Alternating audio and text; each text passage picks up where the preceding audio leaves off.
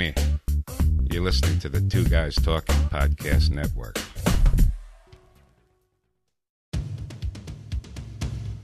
Welcome to the Pediatric Sports Medicine Podcast, hosted by me, Doctor Mark Halstead.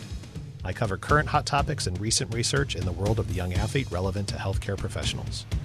This is the Pediatric Sports Medicine Podcast. When we talk about sports medicine, we think about injuries to all sorts of structures in our body, the muscles and tendons, ligaments, the bones, the brain.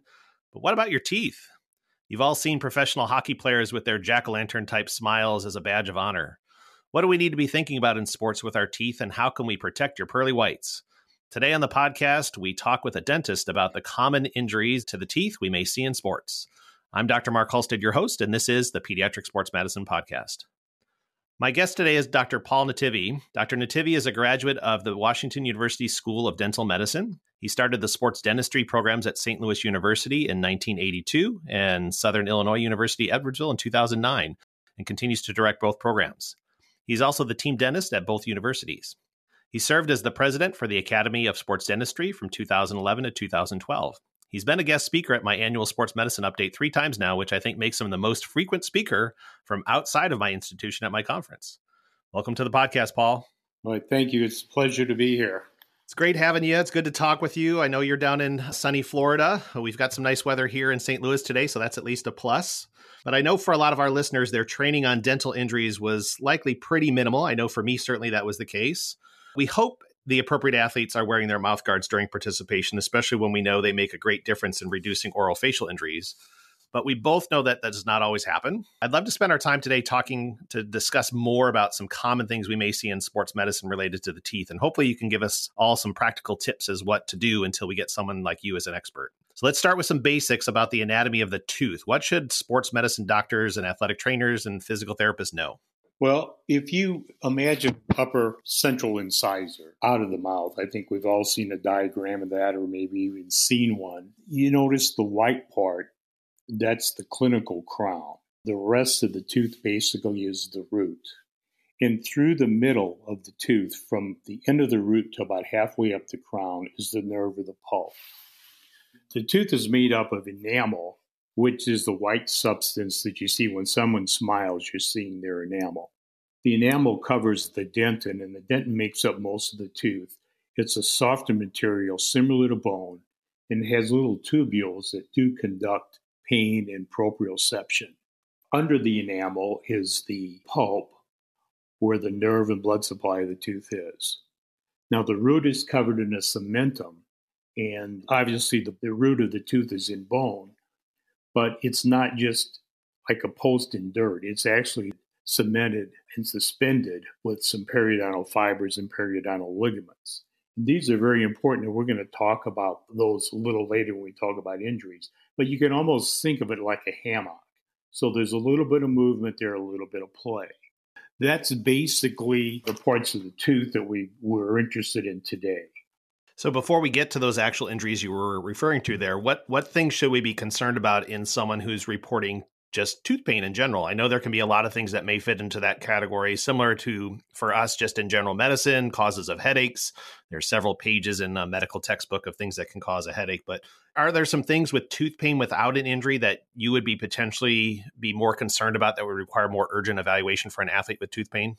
Well, uh, yes, obviously cavities are a source of pain, and probably the, the biggest source of pain. And that's when the basically the bacteria, the acid-producing bacteria, have kind of dissolved away the enamel and got into the sensitive dentin. So the teeth often will be sensitive to maybe cold or sweet dentin. And, you know, when you go to the dentist for your checkup and it takes that little sharp pointy thing and he starts poking around on the surfaces of the teeth, he's actually looking for soft spots, which indicate cavities. If the cavity gets too deep, gets into that pulp, we talked about the nerve and the blood supply, that causes the, the nerve to die, and then the nerve will abscess, start basically an infection, which is a, a real source of pain. And of course, sometimes it comes with swelling and fistulas and all kind of neat things like that.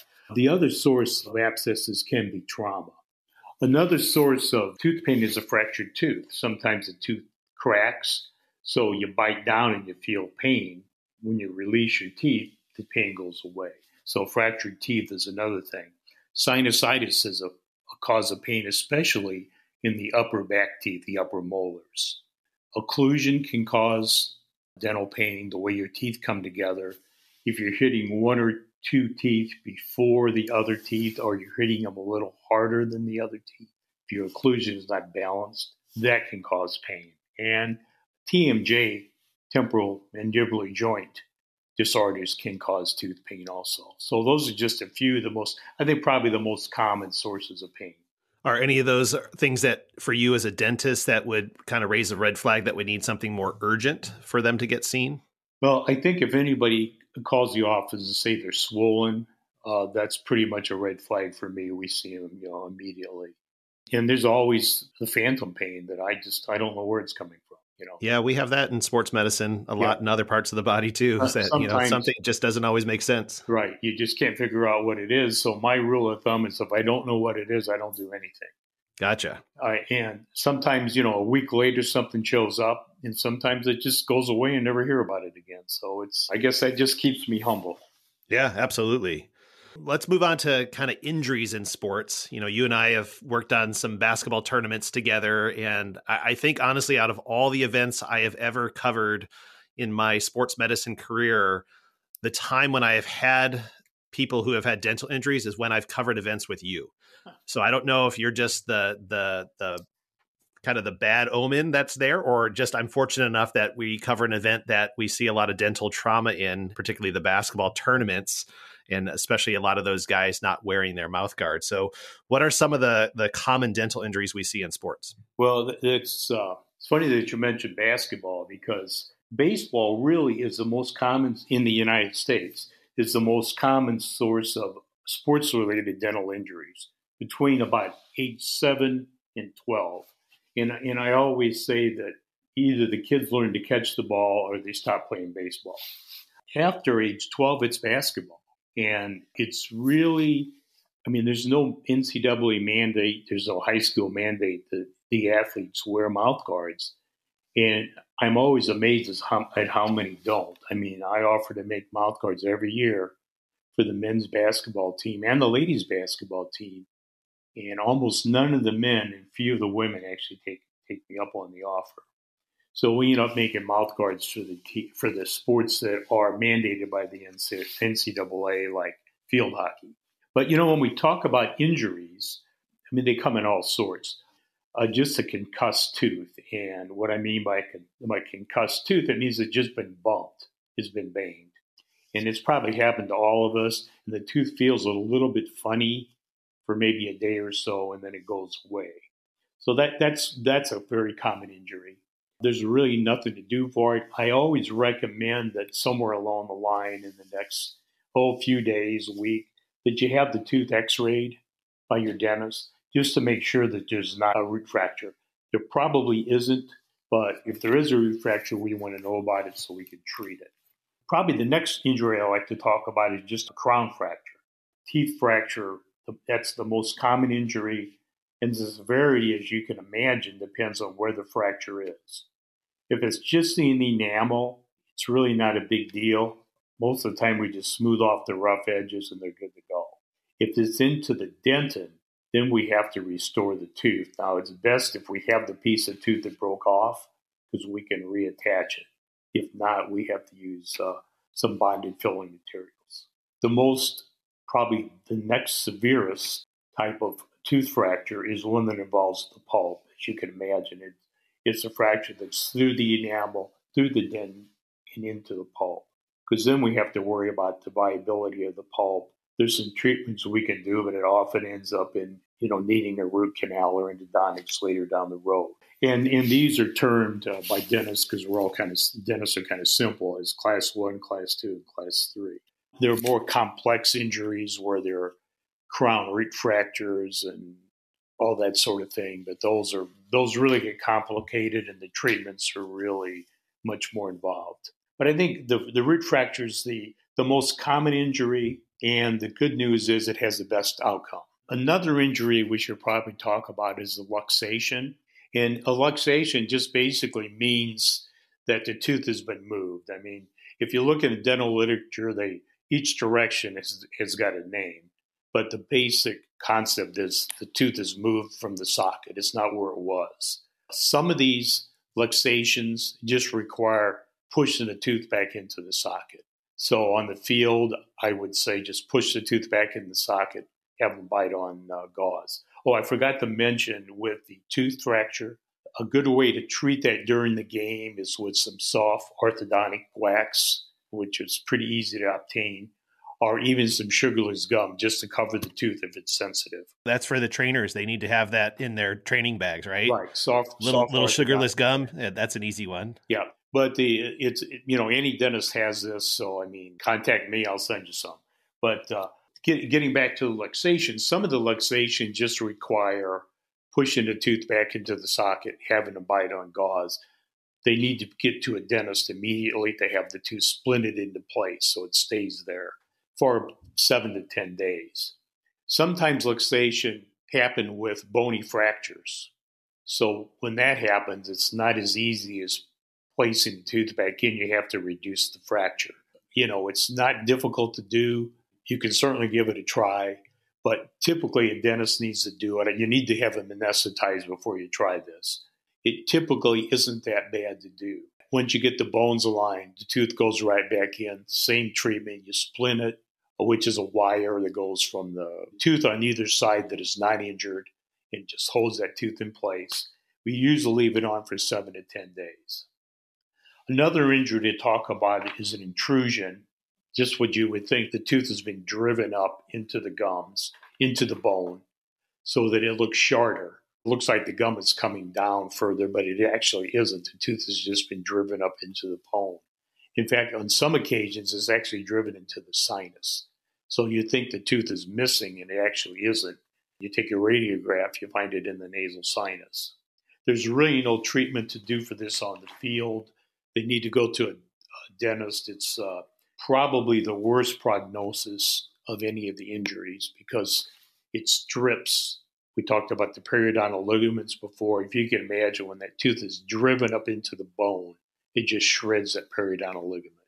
So the tooth will ankylose, which means it'll kind of freeze. It'll kind of attach to the bone. And then it's, a lot of times the tooth will actually start resorbing. We try to replace the tooth in its proper place again with orthodontic treatment, or sometimes with just surgical extraction, get it in the right place and then splint it. But the prognosis is not the best for that injury. Hey, Paul, is there is there a way, you know, I, when I think about that injury and you're talking about it's getting driven in, and if you're just clinically looking at that person, is there any way that that person who's looking at them, whether it be an athletic trainer, a team doc, can tell whether it's intruded versus fractured versus um, that it's popped out? Because you talked about it looks like sometimes it can pop out. Is there any way that, or any identifying things when you examine that person that would well, kind of clue you in? I think the the well the fracture, obviously the, the whole crown's not going to be there. If it's intruded, most of the time it just looks shorter. There won't be any rough edges. Of course, sometimes you can have a fracture and an intrusion, which just complicates things. Sure. But a straight fracture, you, you'll feel a rough edge. If it's just intruded, there won't be any rough edges. It'll be at the crown. The crown will actually be intact, unless, you know, sometimes this happens and, you know, you get the trifecta of things, you know, fractured bone, intruded tooth, fractured tooth, that sort of thing. I guess we'll talk about the avulsed tooth, when the tooth is knocked out. And and when you look, I mean, you'll, you, all you'll see is a bloody socket. There'll be, you know, nothing there. Chances are the athlete knows that the tooth was knocked out. They just say, my, you know, my tooth's gone. So it just looks a little different at the intrusion. There's a lot more bleeding. If an avulsion happens, the tooth is knocked out, most of the time the athlete knows it. I mean, they, they feel it come out. There's a lot more hemorrhaging, a lot more bleeding. When the tooth is intruded, there typically isn't as much bleeding or almost no bleeding. So those are kind of some ways to differentiate the two injuries. And most of the time when the tooth is intruded, it isn't intruded all the way up into the sinus. That's very rare, but it does happen. We're going to take a quick break, and when we come back, we're going to continue to talk about dental injuries in athletes. Thought about a career in voiceover? Need a great, cost-effective, on-hold message for your organization or business? Don't know where to start? Check out The Voice Farm, your one-stop shop for voiceover needs. Check it out now by accessing The Voice Farm at voice farmers dot com and see what difference can be made with a company that is truly outside the box. From the Voice Box, voice farmers dot com. That's voice farmers dot com. Doctor Mark Halstead here. Do you like what you're hearing on the Pediatric Sports Medicine Podcast? If you want to learn how your business, organization, or effort can benefit from my focused audience of professionals interested in pediatric sports medicine, connect with us and let's have a conversation. You can reach out to us at pediatric sports medicine podcast dot com. Wouldn't it be cool if your advertising could last forever? It can with perpetual advertising. Here's how it works. Unlike T V or radio ads, where every instance the ads are broadcast, they're only played once and lost forever. Perpetual advertising can have repeat exposure and replayability weeks, months, and even years after they're inserted in a podcast. So even if a podcast is a few years old, your ads will still be impactful to repeat listeners as well as new listeners. This gives your advertising dollar the most bang for the buck. Find out more about perpetual advertising at two guys talking dot com forward slash sponsors. We're back with Doctor Paul Nativi talking about dental injuries in athletes. I'll give you a scenario here. This was a, a personal case that I dealt with. This was at my high school for a football game. It actually was on Halloween several years back, and I had to show up a little bit late because I did the the obligation as a father of taking your kids trick-or-treating before I wow, went to the absolutely. game, and got there about fifteen minutes after the game started. My athletic trainer at the time, she asked me to come over and see this kid who got basically punched in their mouth when the kid got tackled. I mean, literally the kid was down tackled and the other opponent came in and punched him in the mouth underneath his helmet. And so I looked in his mouth and, and, and back in the back corner, there looked like there was an opening in the gum. And, you know, at the time I'm like, hmm, I wonder if he knocked a tooth out, and that's just where the tooth was.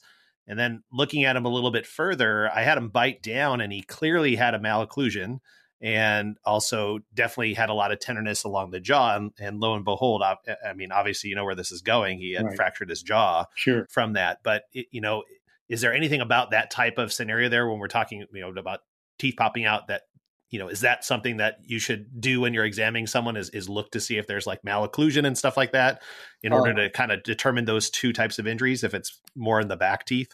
The answer is yes. And most of the injuries that we see are to the six anterior teeth. They're leading your face, right? I mean, they're, you know, next to your nose, they're right out there. And if any of the teeth are going to be injured, about eighty-five to ninety percent of the time, it's those anterior teeth. That's not saying that, I mean, I've seen every tooth fractured. In a case of a jaw fracture, either maxillary, which I've seen on occasion, or uh, mandibular, which is probably a little more common, you always look at occlusion. I mean, I always have just have a bite down. I mean, that's just something I do with every injury I look at. Some athletes have malocclusions, but if it is a fracture, I mean, you can usually tell pretty quickly. The, the midline shifts away from the fracture. You can, I mean, you can just tell. But I, I'll I agree with that important. sentiment. That was pretty obvious for this kid. Yeah, it, it's important to look at that. Most of the time with an anterior tooth injury, you're not going to see that, but that doesn't mean you can't see it. And, and a lot of times we see fractured bones with no dental injuries at all. I guess it depends on the force of the blow, the direction of the blow, and the placement of the blow as to what, you know, what is injured. Anything else to touch on as far as uh, other injuries that we see commonly? We talked about, you know, the fractures and the luxations, the intrusions, the... Well, let's talk a little bit about the tooth's knocked out. So you're at a game and there's an injury, teeth are knocked out. So what's the first thing you do? You find the tooth. So it's on the ground, it's in the grass, it's somewhere. It's on the, you check the uniform, check the socks, it's somewhere. So when you find it, you pick it up by the crown, by the white part, by the enamel, not by the root. The next thing you do is rinse it off. You get the grass and the dirt off of it, the rocks off of it with water, only water. You don't use, you know, Gatorade, Coca-Cola, just rinse it with water. Then you have to fight the urge to wipe off the root because it's going to have all this kind of fibery stuff hanging on it. Once again, that's a periodontal ligament, and that's very, very important to the long-time health of that tooth. So you don't want to, that's why we don't want you to touch the root or do anything at all with that. So once you have it cleaned off, I always recommend trying to put it back in. If it's straight avulsion with no bony fractures, it'll go right back in. It's like a piece of a puzzle. So I would say you put your hand behind the athlete's head and just gently push it into place. Once you get it into place, have them bite down on gauze. I mean, try to, obviously, try to get the front to the front. But, I mean, he, I've seen him put him backwards. We can do, we can work with it. The whole key here is getting that tooth back into the position it's supposed to be and back into the socket as quickly as possible. The quicker it's put in, the better the outcome for the tooth. And, you know, don't worry about doing anything wrong because, you know, things are about as bad as it's going to be. So you really can't do anything wrong. Now, if you can't get it back in, I mean, I tell all my athletic trainers, put it back in. Most, I've never had one do it yet because they just don't want to try. But if you can't get it back in, you have to put it into transport medium. We can talk about Save-A-Tooth, which is great. It works really well. The problem that that I have with Save-A-Tooth, of course, is that it seems to always be out of date. It's relatively expensive. It's about twenty-five dollars a kit, and it's always out of date. I used to buy them and give them to my athletic trainers. I don't anymore.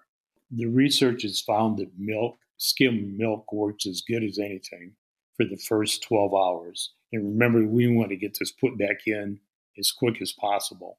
I just always bring some skim milk with me to a, when I cover a sporting event, just in a little jar. If you don't have milk, the next best thing, I believe, is to take a cup and have the athlete spit into the cup and place the tooth into the saliva. So I think that's probably the best thing to do as far as uh, an avulsed tooth, the tooth has been knocked out. Yeah, I'll agree with you on the Save-A-Tooth kits. Uh, they mine always got to the point where they expired and they weren't any good anymore. And I'd have it in my bag for years. And I stopped carrying. Like I said, you you were the only black cloud I really had as far as the need to use dental injuries. And so I had you there. So so so I guess I just need to bring you instead of the Save-A-Tooth and and well, I'll be maybe, okay. Maybe if I just retire, those injuries will go away. That's right. That's right.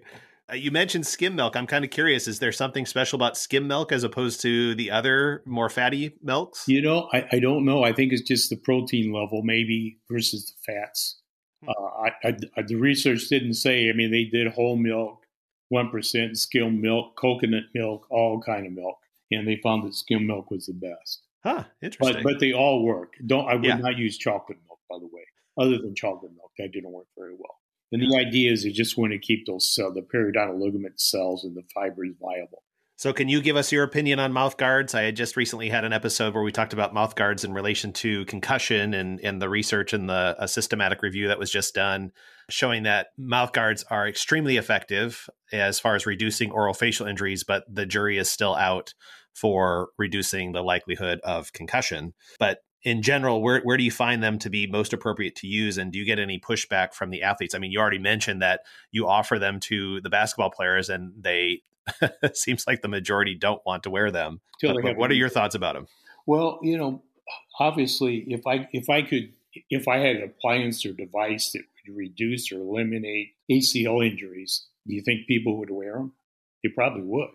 Of course. Especially if they didn't interfere with performance. And I also agree with what you said about uh, the concussions. We've been at the Academy for Sports Dentistry. We've been trying for years to uh, show a correlation between uh, wearing a, a mouth guard and concussions. And we there's just been no research to date that really verifies anything like that. They started doing studies back in the sixties on cadavers and that showed that the mouth guards reduce the forces, but there hasn't been a correlation to date as far as concussions go. But that doesn't mean I'm not in favor of mouth guards, and, and I really am. I think it's, it's probably one of the best things you can do to protect your teeth, if not the best. I guess the best thing would be never to play sports and go outside. But that being said, I think uh, mouth guards are terrific as far as uh, preventing dental injuries. Now, but there's three different types of mouth guards. The first one are the stock mouth guards, and they cost about five or six dollars at all the, the sporting goods stores. They come in all kinds of neat colors. Uh, they say they're guaranteed or whatever on the box, but the problem with them is that they don't stay in. There's three sizes, small, medium, and large. I mean, they move around. You can't talk with them. You can't breathe. The only way they stay in is for, to, for you to bite your teeth together. Well, most athletes, when they're running, their mouth is open. So it's, they're just not very effective at all. In fact, I don't recommend them for anything. The next are the boiling bites, and that's probably the most common type. You can buy them for, I don't know, fifteen to thirty-five, forty bucks, I guess. Some of them are better than others. There's one brand that meets the A D A seal of approval. It's been awarded the seal of approval. Some of these mouth guards you boil, soften up the, the inner lining, and then bite into them. Some you put in the microwave. If you can get them to fit, they'll work. Some of them are more comfortable than others. They work really well in the mixed dentition. And what I mean by that is the child that has primary teeth and adult teeth, because their their their bites are changing all the time, their mouth's changing all the time. So they work really well with that. The best mouth guard is a custom mouth guard. To make a custom mouth guard, we first take an impression of the athlete so that we have a model, and then we make the mouth guard on the model. There's two different ways to do that, one with a vacuum, and the best way is with the heat pressure machine because it doesn't thin out the material. And with the heat pressure technique, we can also stack the material. What I mean by that is the mouth guard material comes in three millimeter sheets, thicknesses. So when I make a mouth guard for, say, field hockey, which is a highly contact sport the young ladies play, I make a six millimeter mouth guard. For basketball, I may just make a three millimeter mouth guard. But the, the big advantage of this custom mouth guard is that it actually it fits really well. It stays in and won't come out. The athlete can breathe. The athlete can talk. So it, it's just a big advantage. So a lot of times I hear the athletes say, well, I don't want a mouth guard because I can't breathe. Well, you can breathe with these, and you can talk with these. I guess when it comes down to it, the custom mouth guard is the best. If you can't get one, if your dentist doesn't make them, I would say get a, a, a good boiling bite one. Yeah, for sure. And then obviously wear it the right way, unlike what we see a lot of athletes do where they're just chewing on it or they keep it on the side of their helmet if exactly. It's a helmeted sport. Yeah, exactly. Or in their locker. Because I tell the athletes, I said, this is a great mouth guard, but if you don't wear it, it doesn't work. Right, so, exactly. You know, you have to have it in your mouth, in place to work. And they do work. I mean, I always tell the story that uh, I do field hockey at Saint Louis U, and I don't know much about field hockey, except they play with a, a ball about the hardness of a cue ball in pool. Yeah. And they give these ladies clubs. I mean, that's all I know about it. And it's very fast. They yeah. wet the field. The field's really slick. The ball goes fast. Well, about five years ago, I had a young lady get hit in the mouth. She had her mouth guard in, and it's she had a through-and-through laceration of upper lip, just filleted her upper lip. No damage to the teeth. Mm-hmm. Following year, I had a young lady who came out of practice, took her mouth guard out of her mouth, just as the ball deflects off the goalie, hits her square in the mouth, and she involves five teeth. Ugh. That was pretty much of a warning, me just putting her back together. I felt really bad for her, not just that she lost her teeth, but she was a, a student from Belgium. She was a freshman, and she'd been in the United States about five days, so it was real kind of traumatic.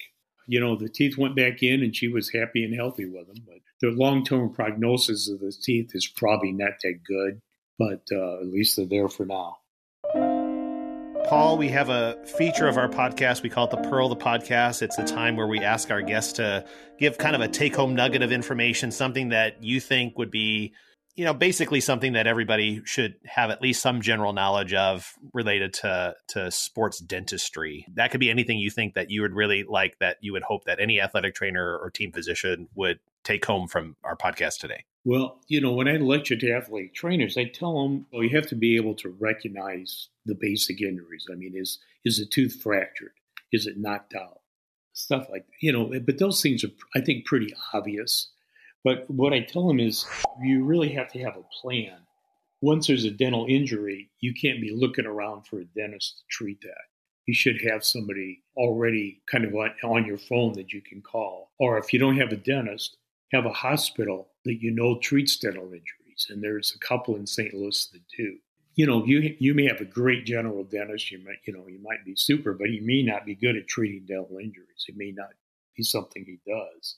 So it really, I think, behooves the athletic trainers and, and you know, honestly, the physicians too, because if something happens in your neighborhood, the physician neighbor is the person that's going to get called. So I always recommend that they, you know, have have a, a kind of a plan B or a plan A to go about taking care of this injury. April is facial protection month, so we encourage people to wear their mouth guards. I would encourage everybody to have their children, their grandchildren, their neighbors wearing mouth guards. So that's my pearl as far as sports injuries and preventing sports injuries. If I could, I'd like to mention oral cancer. About fifty-five thousand people a year are diagnosed with oral cancer, and the five-year survival rate is only about fifty-seven percent. And it's not because oral cancer is that moves that is that deadly or it, you know, moves rapidly or metastasizes that quickly. It's because it's not diagnosed early enough. So I encourage everybody to, if there's something strange in their mouth, I don't know what it is, if there's a sore that doesn't go in a, away in a week, have somebody look at it. Have your dentist look at it. I mean, I look at every patient that I see, and you know, I'll see something that doesn't look right. A lot of times I have no idea what it is. I send them for a biopsy. So I think that we can save some lives just by doing that. A bonus pearl for sure. Um, you know, yeah, just in commenting on your your pearl there, Paul, I, I think it's funny that we, as physicians, athletic trainers, we may have no problems reducing a dislocated joint, but but as you mentioned earlier, people have the heebie-jeebies about putting a tooth back into the socket. Yeah. But I, you know, again, I think what you kind of alluded to, and that's part of the purpose of this podcast, is we're educating and realizing that those are okay things to do, and that's the preferred thing to do. So it's a matter of of just go ahead and doing it. You know, as you mentioned, there's there's nothing worse you can do to it at that point. And so and I wouldn't I wouldn't begin to reposition a shoulder or anything like that. So, yep, we know we know where we're best at doing stuff, right? That's right. Well, I'd really like to thank you, Paul, for your expertise today and uh, being on our podcast. You, you've been a great colleague to me over the years. I hope that all of our listeners now have a little better grasp on how to protect and help the teeth if you come across any of these injuries. Be sure to check out our entire podcast library at pediatric sports medicine podcast dot com. Follow us on Twitter at Peds Sports Pod. That's Peds plural with sports plural pod. We appreciate you leaving us feedback and comments, and truly thank you for your five-star reviews through your favorite podcast streaming platform. I'm Doctor Mark Halstead, your host, and this has been another episode of the Pediatric Sports Medicine Podcast. Thank you for joining us today. We hope you will join us for future episodes. Find my entire library of episodes at pediatric sports medicine podcast dot com. I'm Doctor Mark Halstead, and this has been the Pediatric Sports Medicine Podcast.